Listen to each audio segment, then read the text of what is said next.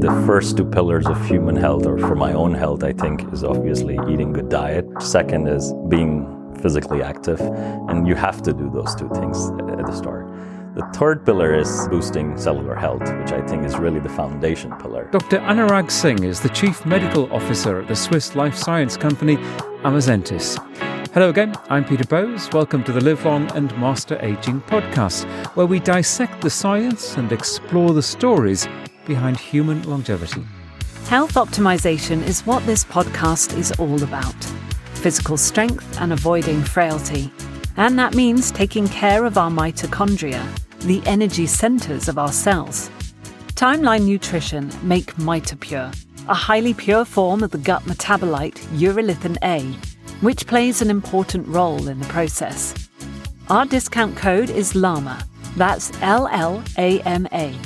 You can find out more at llama.podcast.com and in the show notes for this episode, which was produced in association with Timeline.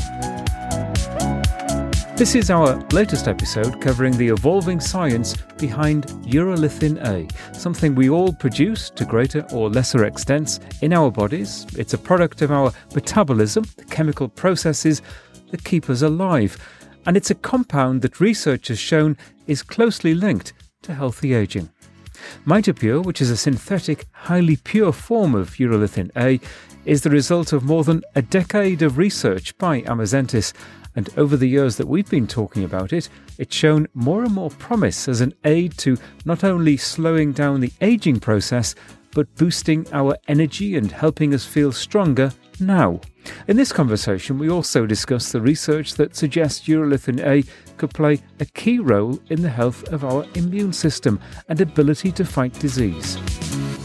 Anurag Singh, welcome back to the Live Long and Master Aging podcast. Thanks. Pleasure is mine, Peter. Glad to be back. And not only are you back, but I'm with you here in Switzerland at your uh, global headquarters for yeah. Amazentis. Yeah. And uh, it's really good to be here. And an opportunity for me to find out more about mm-hmm. uh, Urolithin A, uh, sure. Timeline, which is the name that you are now marketing the, uh, the highly pure form of Urolithin A. Uh, probably useful, though, I think, to go back to the beginning mm-hmm. of the story. We, have talked about this before, mm-hmm. and if you're watching this on YouTube, if you're listening to this, you can just go into our search engine and find our previous episode. But let's talk about how all of this started. There's more than a decade of research has gone into mm-hmm. uh, what you're doing with urolithin A. Mm-hmm. How did you get involved? Yeah, so this all, as you mentioned, started about a decade plus back. Um, yeah, it started in uh, with the concept to bring the biotech approach to nutrition and really bring sort of the deep scientific understanding of how certain plant-based and diet-based molecules impact human health. And so we started by deconstructing the pomegranate as we last talked. And in, in, pomegranate, there are hundreds and thousands of bioactives that can potentially have human health benefits. And, and during our, our investigations, we found that this one particular molecule that we will talk about, urolithin A, uh, just outshone every other molecule uh, that, that, we were studying at that time. And this is not present in the diets. It's not present in pomegranates per se. Uh, when you're taking the pomegranates, they have polyphenolic components such as ellagitannins that then get broken down by a gut microbiome. And that's where the process uh, in the gut microbiome uh, sort of digestion of these uh, dietary compounds releases urolithin A. So it's basically a postbiotic. Let me ask you this right at the beginning. Uh, sure. Urolithin A, we've talked about it a lot. Mm-hmm. Urolithin B, C and sure. D also exist. Yeah. Can yeah. you? This is a family. Yeah. Can you explain the difference? And are B, C, and D are they as important to us as urolithin A? They probably have some uh, uh importance for human health. So w- what we saw is that the, all of these urolithins have some, uh, let's say, impact on longevity pathways and hallmarks of aging. The urolithin A just stood out because it had so much better effects compared to urolithin B, C, and D. And, and it's sort of the whole uh, gut transformation process where from the ellagitannins you release first urolithin C and then you, you can either produce urolithin A or, or be in sort of the you know in the chain of uh, generation of urolithin A. We see that urolithin A is the most predominant uh, molecule produced in human sort of the gut ecosystem. Uh, about 30, 40% humans make uh, this molecule and about 10% make urolithin B. So these would be the two. Uh, our research has looked at all urolithins, but just urolithin A has been so much uh, more potent compared to other urolithins. And a big part of why this started mm-hmm. was that pomegranates, mm-hmm. anecdotally, sure. have a, a reputation for being healthy fruits, a healthy part of our diet. Now, clearly, it depends on mm-hmm. where you live in the world, whether mm-hmm. traditionally pomegranates have been something that you consume. Mm-hmm. But I guess the first challenge was to try to delve into the, yes, the anecdotal evidence, but see whether that was backed up by modern day science. Sure. So we started by studying the pomegranate and, and really studying how different juices and extracts of pomegranate were having an impact and, and, and, there was a lot of research done previous to that on, on pomegranate juice or extracts, you know, in different models of uh, um, biology and disease, and even in a lot of human trials, they had been studied with sort of inconsistent effects. Um, there would be trials where they would see a benefit in a few percentage of people, but not see an effect uh, and, and, the more we studied it, we realized and that sort of uh, heterogeneity of the response that they were seeing in these trials basically boiled down to whether you, naturally people were making urolithin A or not. And so we decided to sort of circumvent and short circuit the natural process by you know making pure urolithin A and delivering it in calibrated doses directly, and, and, then everybody could benefit, and you could basically remove that heterogeneity in the in the in all the studies we do. And did the potential of urolithin A, mm-hmm. or indeed the supplementation of urolithin A, mm-hmm. did that come as a surprise to you as, as a, as a long term scientist and, and mm-hmm. also as a, as a doctor and as a, mm-hmm. originally a practicing doctor? You, you, originally come from India, you, have lived around the world, you've studied in the United States as well. Mm-hmm. But when you looked in detail at mm-hmm. the potential of urolithin A, did it give you cause to pause and to step back and think, hmm, this is this is fascinating. Yeah, so I, I was trained as an internal medicine physician, and, and, and believe it or not, in medical schools they don't teach the importance of nutrition and how big uh, a role good nutrition and good, you know, how it, it can delay the whole sort of hallmarks of aging, and people can be less disease or less symptomatic as we age. Now, so my interest uh, really started because one of my mentors in the US was at that time studying a lot of natural compounds from pineapples or apples. And we were started, of you know, that's how I got into the field 20 years back.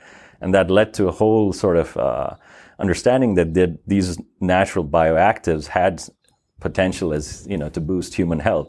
The surprise came when I, you know, I studied, then I moved to studying probiotics for a long time in my career. The surprise came that actually it was these probiotics, you know, the, the gut microbiome had such a big impact on human health that it could harness some of these things we are eating on a regular basis, like pomegranates or nuts, which have all these really, you know, these polyphenols, which I initially thought were the main uh, compounds for, for the benefit that it was this postbiotic uh, that was the, the, key to, to all the effects we were seeing. So that was a surprise moment. And to be clear, polyphenols, which are found uh, originate from the, the pomegranate, mm-hmm. not exclusive, of, of course, to, mm-hmm. to pomegranates. Yeah. There are other sources yeah. of, uh, of what's needed to generate urolithin A. Mm-hmm. So there are you can you explain to me there are other fruits there are there are nuts there are other aspects of our diet. Yeah so there are walnuts uh, which are very rich sources of L-tannins pecans as well. Um, then there are other berries such as raspberries very rich in L-tannins so there are a lot of these you know uh, traditionally if you look or even evolutionary a lot of um, uh, we find now we have gone in and looked where you can actually find urolithin in, in nature, even if it exists. So a lot of uh, in Spain, uh, the Iberian uh, pigs they eat acorns. Acorns are one of the richest sources of of ellagitannins. And so you can basically take Iberian ham and you can detect urolithin because, you know, these uh, kind of farm fed uh, animals which are taking acorn on a daily basis. So the, you know, it, it has been a long journey to try to understand the, how urolithin A impacts human health, but it's been a fascinating journey. Just studying the different microbiome of different people who can make it or not make it is, is a fascinating journey itself. Well, that aspect is particularly mm-hmm. fascinating that, yep. uh, and as you explained to us last time, mm-hmm. we all can generate urolithin A. We can all use the ellagitannins in our mm-hmm diet that we get from these particular foods yeah. to different extents. And mm-hmm. most, vast majority of people, of course, don't know the answer to that question. Sure. Where do I stand on the scale? And I know there is a test. In yeah. fact, you have a test, and I did the test personally. Okay, and uh, as it happens, I, am actually quite good mm-hmm. on that scale. Mm-hmm. But to what extent, when you look across populations, yeah. do people vary yeah. in their ability to, um, to, to generate urolithin? Sure, great question. So we have studied different. We've gone in different parts of the world. We've studied the French, we've studied the Canadians, we've studied the American population. I can tell you the French have the best. Uh, maybe it's the diet they're eating a lot of fermented cheese, etc. And and um, so what we see is about 30, 40 percent in the healthy French population, for example. You would see uh, naturally produce urolithin A levels. Um, in the Canadian and in the American sort of metropolitan areas, if you go, you see the percentage drops down. So almost only about 10, 15% people are naturally making it.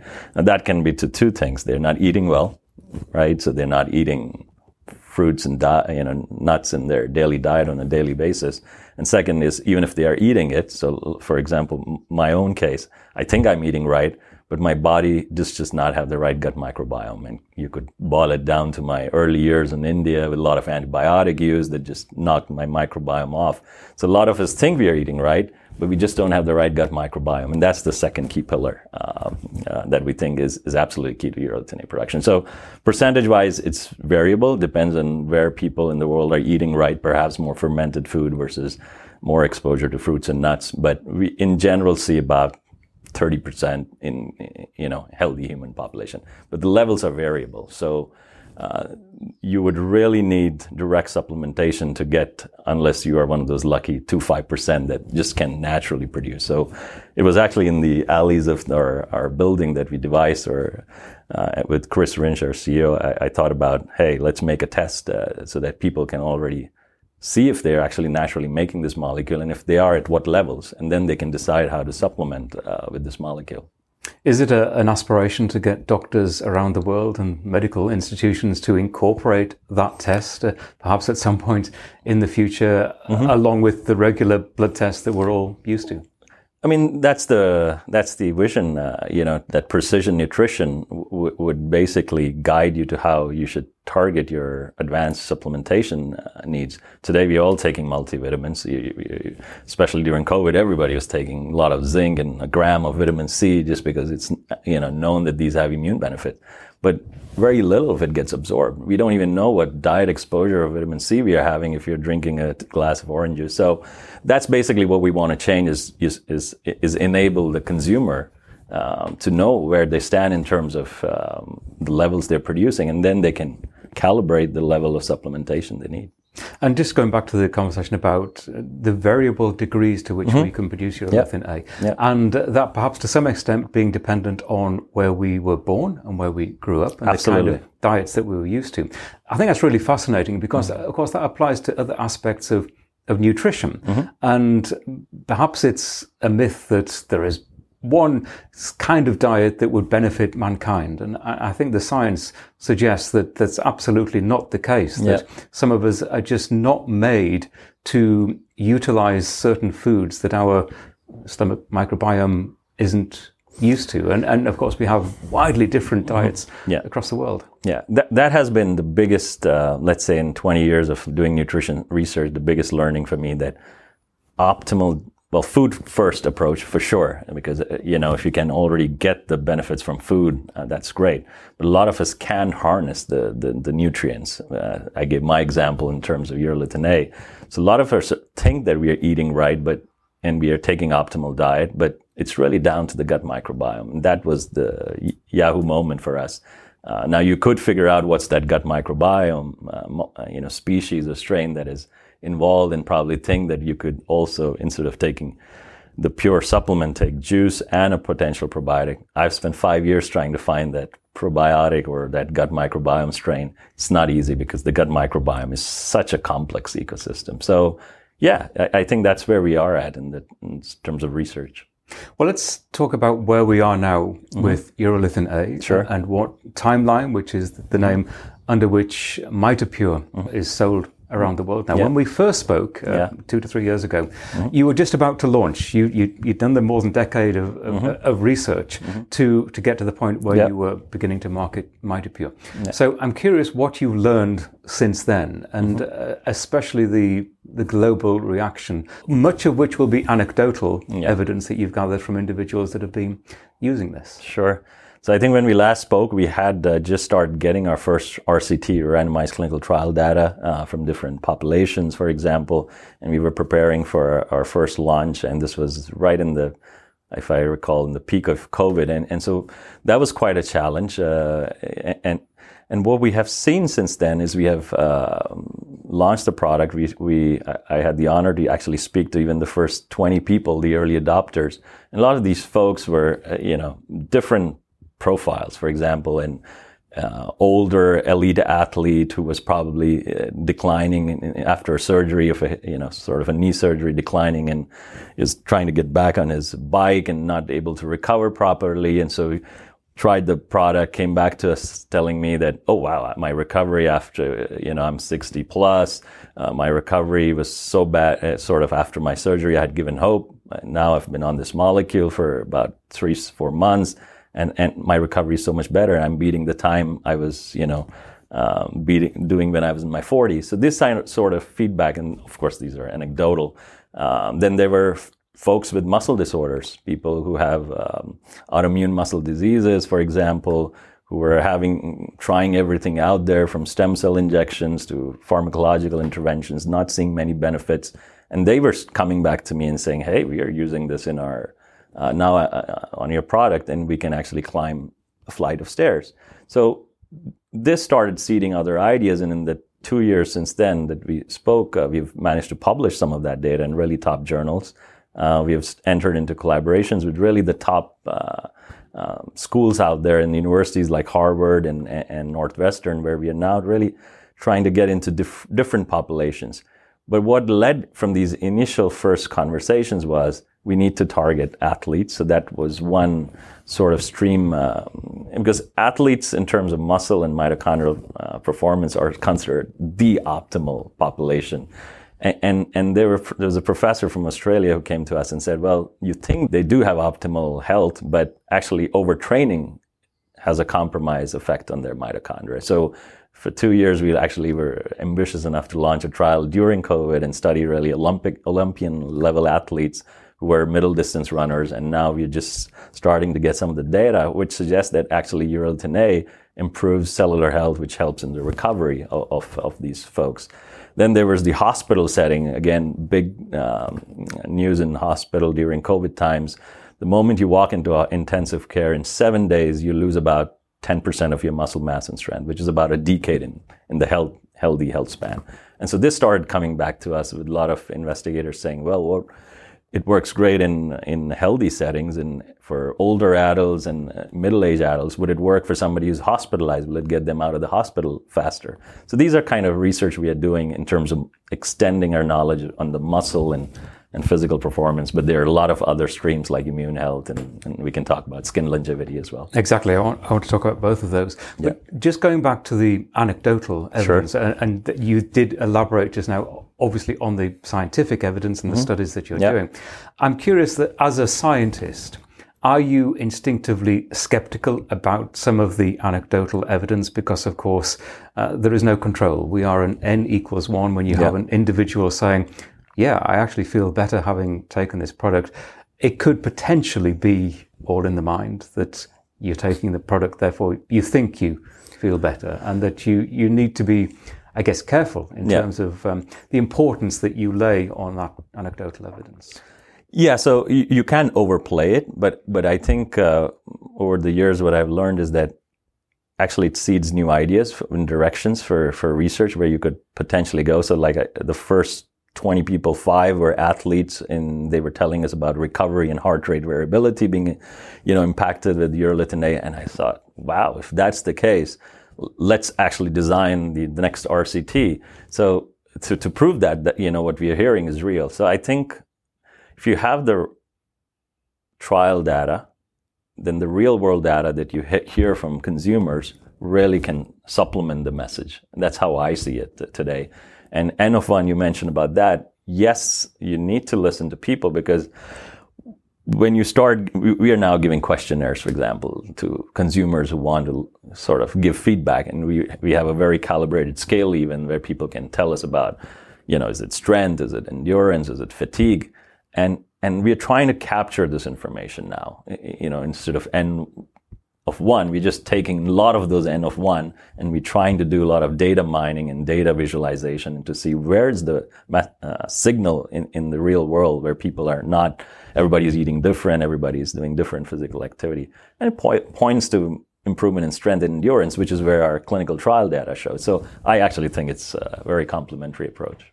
I want to ask you about um, dosage. Yeah. The, the, little sachets, the, the berry flavored powders, mm-hmm. uh, which are the ones that I've been yeah. using. I, I, tried the capsules as well, but I, I, actually like the taste of the the, berry. the powder. Mm-hmm. Um, it's 500 milligrams. Mm-hmm. I think that has been the, the standard yeah. dosing level. But I know you've also done research uh, at different levels of dosing and yeah. much much higher than that as mm-hmm. well. Mm-hmm. Where do you stand on that in terms of what mm-hmm. you're recommending and what potentially higher doses, uh, the kind of results that you mm-hmm. can get from that? Yeah, so 500 gives you uh, a very good boost on, on mitochondrial and cellular health. This is when we, you know, our first trials we did, we, we took little blood or plasma, as you say, to look at really molecular signatures of, of 500. And then we looked at even longer trials on things like muscle strength uh, effects. And 500 is, is the dose that actually wakes your mitochondria back. What happens with aging is that our processes like mitophagy, which is the cleaning of the bad mitochondria, slow down. And so 500 milligram is sufficient to activate mitophagy, clear the waste, and make mitochondria healthy and happy, as I say it. And then have impact on muscle uh, health and muscle function in, in the broad picture. Now, at a gram, which is the, the sort of the top dose, if you've looked at the levels of absorption. Uh, a gram is where you top it out, basically, in terms of absorption. So if you go beyond a gram to two grams, you start seeing similar levels. So you can't keep just doubling every time. At a gram, we start seeing even better effects and even quicker effects uh, on things like uh, endurance, for example. Uh, VO2 max improves about 5 to 10% in different populations. But the gram starts having impacts beyond muscle. And that's why, personally, even I take uh, a gram because it starts having impacts on inflammation. Uh, so a lot of older adults, a lot of even elite athletes, their bodies are inflamed. And that's where we see very consistent signature at higher doses to, to have a very potent anti-inflammatory effect. You mentioned mitophagy, 500 milligrams being mm-hmm. the, the level that, that, that triggers yeah. mitophagy. Again, we've talked about this many times, our mm-hmm. previous conversation and others, but I, I, always think it's worth just emphasizing what mitophagy, sure. autophagy sure. is in terms of, of cells and, and mitochondria in particular and why it's so important. Sure. Yeah. So autophagy is basically at a cellular level, it's a sort of recycling of all the waste inside a cell. Mitophagy is a very targeted form of autophagy that is specific to the mitochondria. And they're, depending on what cell type it is, a muscle cell has thousands of mitochondria in a cell, a neuron even has thousands. Uh, a blood cell doesn't have so many, it has a few, from 20 to about a few hundred. So, uh, white blood cell, red blood cells don't have mitochondria. Right. Um, so what it really depends. If you look at a mitochondrial life cycle, a healthy mitochondria, you can promote newer healthy mitochondria, and there are strategies out there like NAD modulation to, to grow the number of healthy mitochondria. But if you see in terms of a dynamic, the healthy and the unhealthy are always in a state of flux, the, the mitochondria in a cell. Now, as we age, the unhealthy sort of kind of become too much, and that's where the f- whole uh, mitochondrial dysfunction theory sets in that you have more faulty mitochondria than healthy mitochondria.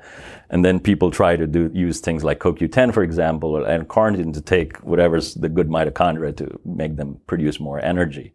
Where urolithin A is very special is that it activates this third uh, pathway in mitochondrial uh, life cycle, which is mitophagy, which is basically you're taking all the bad mitochondria which have put out a eat me signal and you're t- putting them in a trash bin kind of system and you're recycling them. So now they become the building blocks of new healthy mitochondria. And that's what makes urolithin MitoPure so different and so unique. Yeah, exactly. So you mentioned you've been taking one gram. Yep. Double the dose that I'm using, and mm-hmm. that there could be some impact and, and, positive impact on inflammation. Yeah. Now, I think we're all aware that inflammation is a, is a huge problem, mm-hmm. a, a bodily function that initially is designed to, to protect us. Yeah. But uh, things can go significantly wrong if we are too inflamed, mm-hmm. as it were. Mm-hmm. Can you delve into that a little bit in terms of sure. what is actually happening and why there could be a beneficial effect? Sure. Uh, back to two reasons why I take uh, one gram again is because um, a my body doesn't make. I've tested myself a number of times, and I cannot get even a single ounce of urolithin A from diet. So that's why, you know, if you're already making it, probably don't need to take that high level. 500 maybe is sufficient. Yeah, valid and, point. Yeah. And, and second, um, uh, there's a history in my family history of having a lot of inflammatory bowel disease and gut disorders of inflammation. So, you know, and having studied the molecule and seeing its effects um, on the immune health and inflammation, I, I, take it for that reason. Now, how does it work on inflammation? Is immune cells particularly the uh, a special kind of immune cell called T cell, they have about they they need mitochondria to function better. And so if they're not functioning better, uh, they, they, they're also going a bit crazy in our bodies, these T, these immune T cells. And, and so with aging, you get all these diseases, like even cancer starts happening because the immune system cannot control all these processes. And, and so what we think now is that taking uh, MitoPure is making these immune cells, mitochondria, more efficient. And that allows the immune cells to function better. And so instead of, uh, they can make uh, these sort of soluble factors that we call cytokines, they can, they can dampen these uh, things. And so in clinic, as a clinician, it's very easy to measure. The readout is things like C-reactive protein. Uh, it's a common blood test that clinicians use very normally. So instead of always looking for this holy grail of what's that one mitochondrial biomarker, do we need biopsies? Do we need to, you know, you can just look at immune health uh, or CRP, and that makes it so much easier to track the effect in, in clinic. Is it possible to overdose? We're talking about 500 milligrams or, yeah. or one gram. Mm-hmm. Is it possible to overdose and do harm? Doctors talk about doing no harm. That's the, the yeah. first principle. What's the research telling you? So the research is telling us that this is a molecule that has evolutionarily been present. So a lot of us innately were eating fresh food and you know gathering fruits and nuts and eating them, and so a lot of us have evolved to make this molecule. And during the process, a lot of us have lost the ability uh, to to make it. Uh, we have uh, done a whole safety and toxicology assessment that we also vetted with the Food and Drug Administration, the FDA, where we presented all the findings. There basically is no adverse effect limit of this molecule. So you can give it almost till 5% in the diet, uh, which would be equivalent to tal, uh, 10, 10, gram even uh, in human uh, dosing, and you won't see a side effect uh, for this. Now, what we have looked at it in human trials is, as you, as I was mentioning, is you go from 500 to a gram, you increase the absorption, and that's why you get other higher, better effects.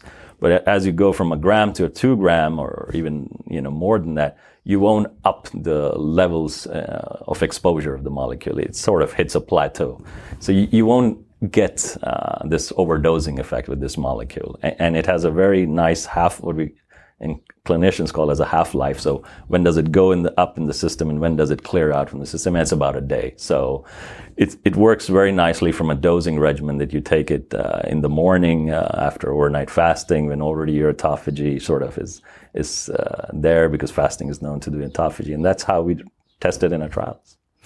You mentioned fasting. So I think it is known amongst some people that mm-hmm. if you want to boost your mitochondrial health, yeah. your, muscle health, that, that, there are some beneficial effects of, of fasting. Now, mm-hmm. clearly, there are lots of different fasting regimes. There's time restricted eating. Sure. So, uh, you know, what ha- applies to one doesn't necessarily uh, mm-hmm. apply to everything. Nevertheless, I think it's generally accepted that if you want to have good mitochondrial health, that, that it is an element of your lifestyle yep. that could be useful. Mm-hmm. And there are other ways to, to boost your mitochondrial health uh, as well. Mm-hmm. So I'm curious in terms of people might be watching or listening to this thinking, well, I do a lot of exercise, yeah. uh, which is another aspect of, mm-hmm. of, boosting mitochondrial health. I dabble in a little bit of fasting mm-hmm. occasionally. Mm-hmm. Is that enough? Or is there a, a, virtue in combining a bit of supplementation, a little yeah. bit of exercise and, yeah. and fasting as well?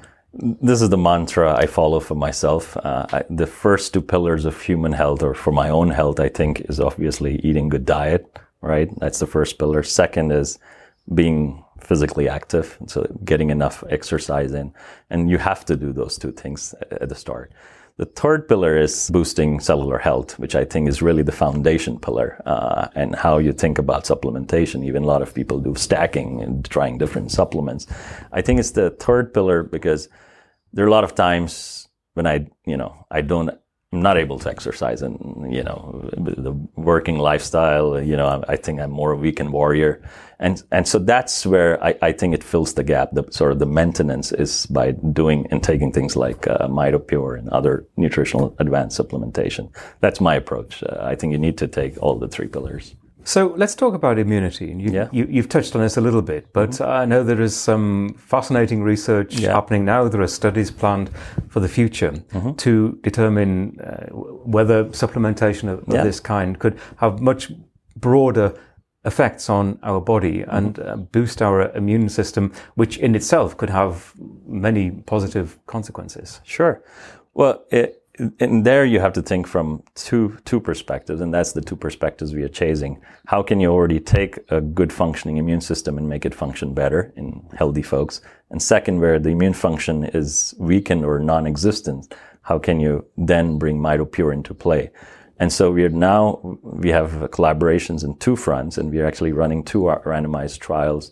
One in healthy middle-aged folks like you and me, and, and the goal is there can we boost immunity and the mitochondrial health of immune cells in, the, in this sort of setting beyond what it, we think is healthy? So can we take a normal function immune system and keep it at optimal function so it can fight infections better. It, you know, it can, we all know how the challenges of new infections, uh, having seen the last three years of COVID and how it shapes. And then the second aspect, which I think is very interesting from a, from a cancer perspective, with aging, we see increasing incidence of cancer happening around the world.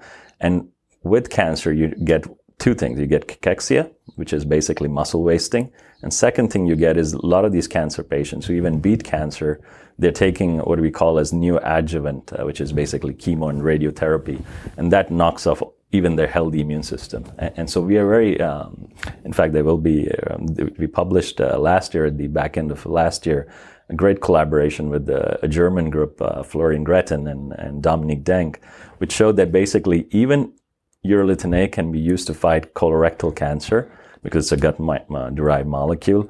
And then by adding even on top of, let's say, standard of care medical care, you can actually improve that standard of care. And so now these are kind of the sort of cancer trials, uh, not to treat or cure cancer, but how can you position it in a way that people who have fought cancer and, and sort of come out of it, how can they then lead, lead better, you know, activities of daily life, with their muscle health being optimal and their immune health uh, also coming back at the peak? In fact, I spoke to Dominic Denk, okay. Dr. Denk, very recently, and yeah. so that uh, episode is, is on both our YouTube site and our audio platforms mm-hmm. as well. And I agree with you; it is really fascinating research, uh, and, and, for those two reasons, that there is potentially mm-hmm. a preventative element well. to it, mm-hmm. but also in terms of, of, helping people who are at different stages of mm-hmm. of cancer. Yeah. And again, just to emphasize, there are more human studies, many more human studies mm-hmm. still needed sure. to, to fully understand mm-hmm.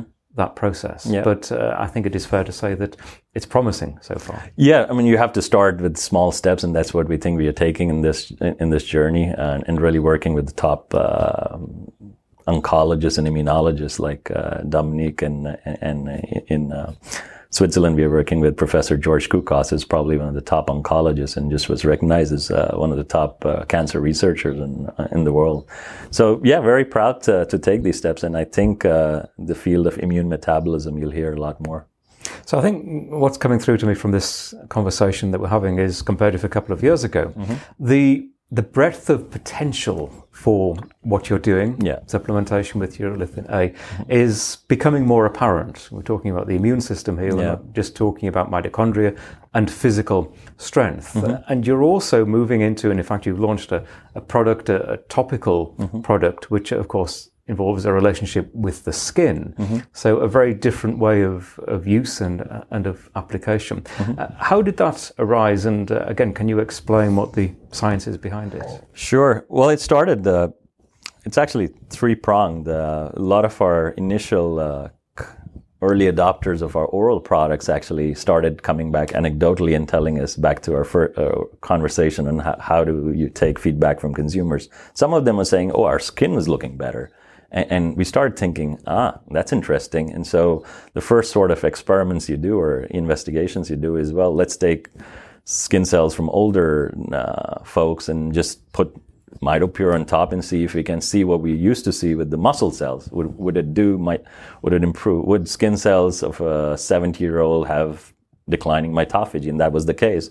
We looked at uh, skin uh, samples from 70 year old uh, women to 30 year old women, for example, at the start. And there was a mitochondrial dysfunction in 70 year old uh, skin samples and then a decline in mitophagy. So we started playing around and we saw that urolithin A was doing basically what we knew it uh, in muscle and immune cells to do. So it was A, it was improving uh, mitochondrial energetics. So now the skin cells had more energy.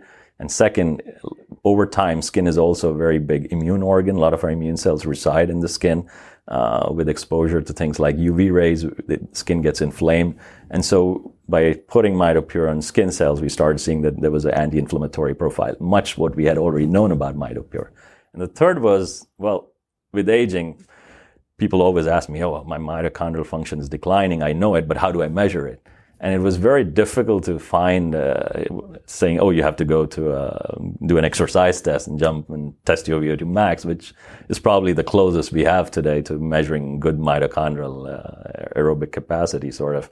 And so, visually aging, everybody feels it. Everybody sees uh, on a daily basis that your skin is losing hydration. It's the wrinkles are coming in, and so we were very clear that we didn't want to go and target beauty, for example, as most cosmetics uh, companies would do. We are a longevity company, and we wanted to target skin as a longevity organ and see if we could reverse some of the signs by improving mitochondrial health. And that, that turns out that's the case. That mitochondria have a very key role in in skin health, and as we age, the mitochondria provide fuel to things like collagen production and so we see that in our trials that we're about to publish, actually. We are seeing that um, uh, topically applying MitoPure uh, for about eight weeks reduces wrinkles, it improves collagen production, and most importantly, it's anti-inflammatory, so you can target both intrinsic and extrinsic aging. Again, coming back to the dosing question, yep. if you're using a, a topical yep. version of this product, as well as the, the capsules or the mm-hmm. uh, the powder, the berry flavored powder you're getting more of the product. What is the implication of that? So we haven't yet done that trial yet where we have sort of added one plus one and showed that it's better or equal to two or better than two. Um, a lot of consumers are asking for that, and we see that there is an opportunity. There, a lot of nutrition companies are not doing topical products, and vice versa. Topical companies are not even thinking oral products. And we think by applying sort of improving cellular health systemically through the oral product and then going specifically to skin with the topical product is will deliver an added benefit. We just haven't tested uh, in a randomized trial, but we think it'll be additive. But to use the phrase, it generally considered to be safe. You're confident that uh, of the, the safety factor there. Yeah. So on the skin, well, we started by doing a skin tolerance test, and it's basically what you do is you uh, take a, a, topical product and you keep applying it every day for, for six weeks. And if it's alert, it's sensitizing the skin, or it has some allergenic potential, or it's not safe, you will pick that signal up. So we we actually did that with 120 participants at the start of our skin program 20 to 75 plus age, different gender, you know, different skin types even. And we found that it was very safe uh, when applied in different doses. And then we found the dose that was giving the best efficacious uh, dose. So all our products today have 1% mitopure in, in, in, the product. So we're talking about skin, we're talking about the stomach with mm. the original product. Yeah. What next? Is there scope that you haven't made public yet that mm-hmm. uh, you're looking at and it's kind of sure. whirring around in your mind that uh, it could be the next horizon? Yeah, so there, the you know you could think what's next in terms of what's the next benefit. So we've already kind of uh, moved the needle from muscle to immune and skin, and now we're collaborating uh, what I call the hybrid research and development approach, where we are now partnering with really top professors and investigators. So three independent labs have come, including the Buck Institute of Aging, has come back to us saying this molecule has great effects on, on brain health. So typically, again, with aging, neuron cells have a lot of mitochondria. You get a lot of uh, cellular dysfunction, mitochondrial dysfunction happening in the brain, and we're seeing this molecule out of thousands of molecules is the most promising because we know it's safe and it's showing the effects that it's. So we, we are empowering those uh, investigators. We are, we are collaborating. We're giving a product, and we're planning to do a number of trials that will be led by these universities, but we will just support them, for example, with the product. Uh, so that's the sort of expanding the health benefit. And then the second is. Well, just on ahead. that point, yeah. uh, maybe it's early days yet, but mm-hmm. when you say brain health, are you talking about cognition? Are you talking about memory? What, what aspect of brain health? Yeah, it, it's really uh, cognitive health in, o- overall. So uh, the first signs we're seeing is really in models of neurodegeneration. So these are models that kind of mimic uh, MCI, what I call as mild cognitive uh, impairment early on that starts happening post 60, 65 years of age in, in, let's say, 10% of the population. So you're targeting these early signs of cognitive decline and per se, a specific benefit like memory or attention, which will be the, let's say, the follow-up trial where you'll go and try to tease out what's the specific benefit. But can we improve cognitive health uh, in general uh, is the first sort of uh, benefit we're targeting. Excellent. So I interrupted you. You were going to continue. Yes. So, so in terms of what's next, in terms of is there other urolithin A like molecules or have we, you know, so we, we are looking in terms of uh, uh, what can we combine it uh, with. So uh, there are other well proven actives that we know have a high level of science behind them, and so we're trying to take a look from a, a either a proprietary intellectual property where we can combine it with. So our skin cream is actually a great example. We looked into the literature and found that niacinamide, which is an NAD booster, for example, uh, has already been shown high level of efficacy and it's it's available. A lot of people can use it. But then we kind of combine niacinamide with mitopure in these uh, products at different doses, uh, of course, of niacinamide. In addition, we looked at other actives. So we are trying to see where we can even improve the effects of what we are seeing, uh, for example, with mitopure, with other nutrients that can be sort of synergistic. So that's one approach we are taking. And then, of course, we are looking at uh, other postbiotics as well. And just more generally, in terms of the breadth of your research, and yeah. clearly a big part of what you do is dependent on these collaborations with mm-hmm. independent scientists around the world. Mm-hmm. That I guess is is hugely challenging to operate uh, as a company like this, a relatively yeah. small company. Just give me a, an idea of the logistics involved. We've talked yeah. many times about new human trials. Yeah. That is a, a huge venture to launch into in terms of uh, people involved and, yeah. and, and the expenses involved. Yeah, it, it is quite an adventure, and, and I'll give you the example of a trial. Well, we published in JAMA recently as one example, and then I'll talk about a new study that we are starting with. Uh, so, this was a study that we wanted to do in 70 to 90 year olds. Uh, it was led and actually conducted at University of Washington in Seattle.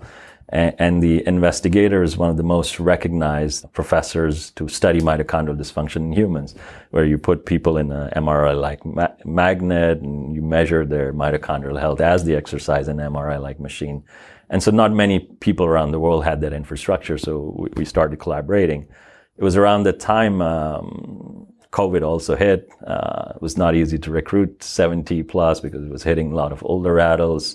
So there were challenges. Now, a trial like this costs about a million plus, and that's the kind of investment we have to commit to early on uh, in, our in our journey to providing that level of science to back our products. And then it takes, we had to bring in organizations that actually go measure if every older participant in a trial uh, is actually taking the product on a daily basis. You have to call them up to keep reminding them, uh, are you, did you take your product today?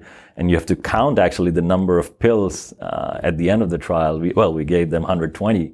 Did they come back with uh, only eight because they should have taken so many? And so it, it's a huge endeavor. That, uh, and then once you have all the data, you have to securely put the data in a secure uh, server. Then you have to have a statistician look at the data from different angles. So it's it, each clinical trial has been a two, three year. Um, I can write a book about it. Uh, well, it's interesting you should say that because I, I only one, but I, I was a yeah. subject in a, a, clinical trial. Actually, two. There've been two over the last few years. Clinical trials that I was I was the subject, mm-hmm. and I mean I did it deliberately because I was curious about the process. But yeah. it really brought it home to me yeah. how the the scientists are dependent on the the diligence Absolutely. of those individuals and their commitment to be to be fair and open and honest. Yeah and the potential that if those people are, are not compliant, how it could really skew the results of the trial.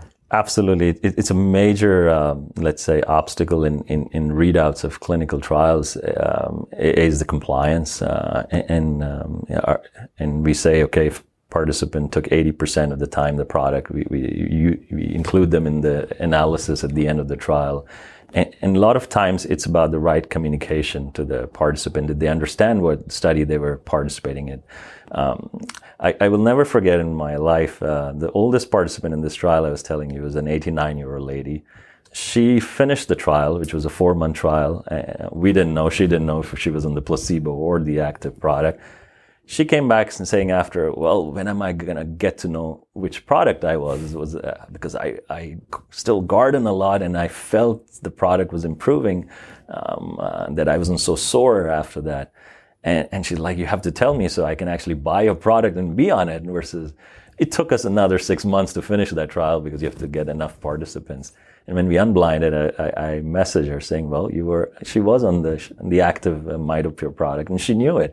So sometimes you have to, uh, and, and, then we sent her a four month uh, subscription for free because she believed in the product so much. Uh, so this, you know, uh, part, we won't, uh, increase our knowledge of science if it was not for people like you know you mentioned you participated and i think that's absolutely brilliant people need to volunteer and take part in more studies just in closing, I detect your uh, continued enthusiasm mm-hmm. for this over the years that you've been involved. And as you look to the future, yeah. what continues to get you out of bed in the morning to do this kind of work? Sure. Well, I've been at it for almost uh, 10 years now here uh, on the research. Uh, well, two things. One is the great team we have here. We have an absolutely, um, we have a small team, but that, you know, everybody puts multiple hats. Um, and so, uh, that's just you know seeing it go when I started. I think I was employee number three, and now we've of course grown ten times more, even twelve times more.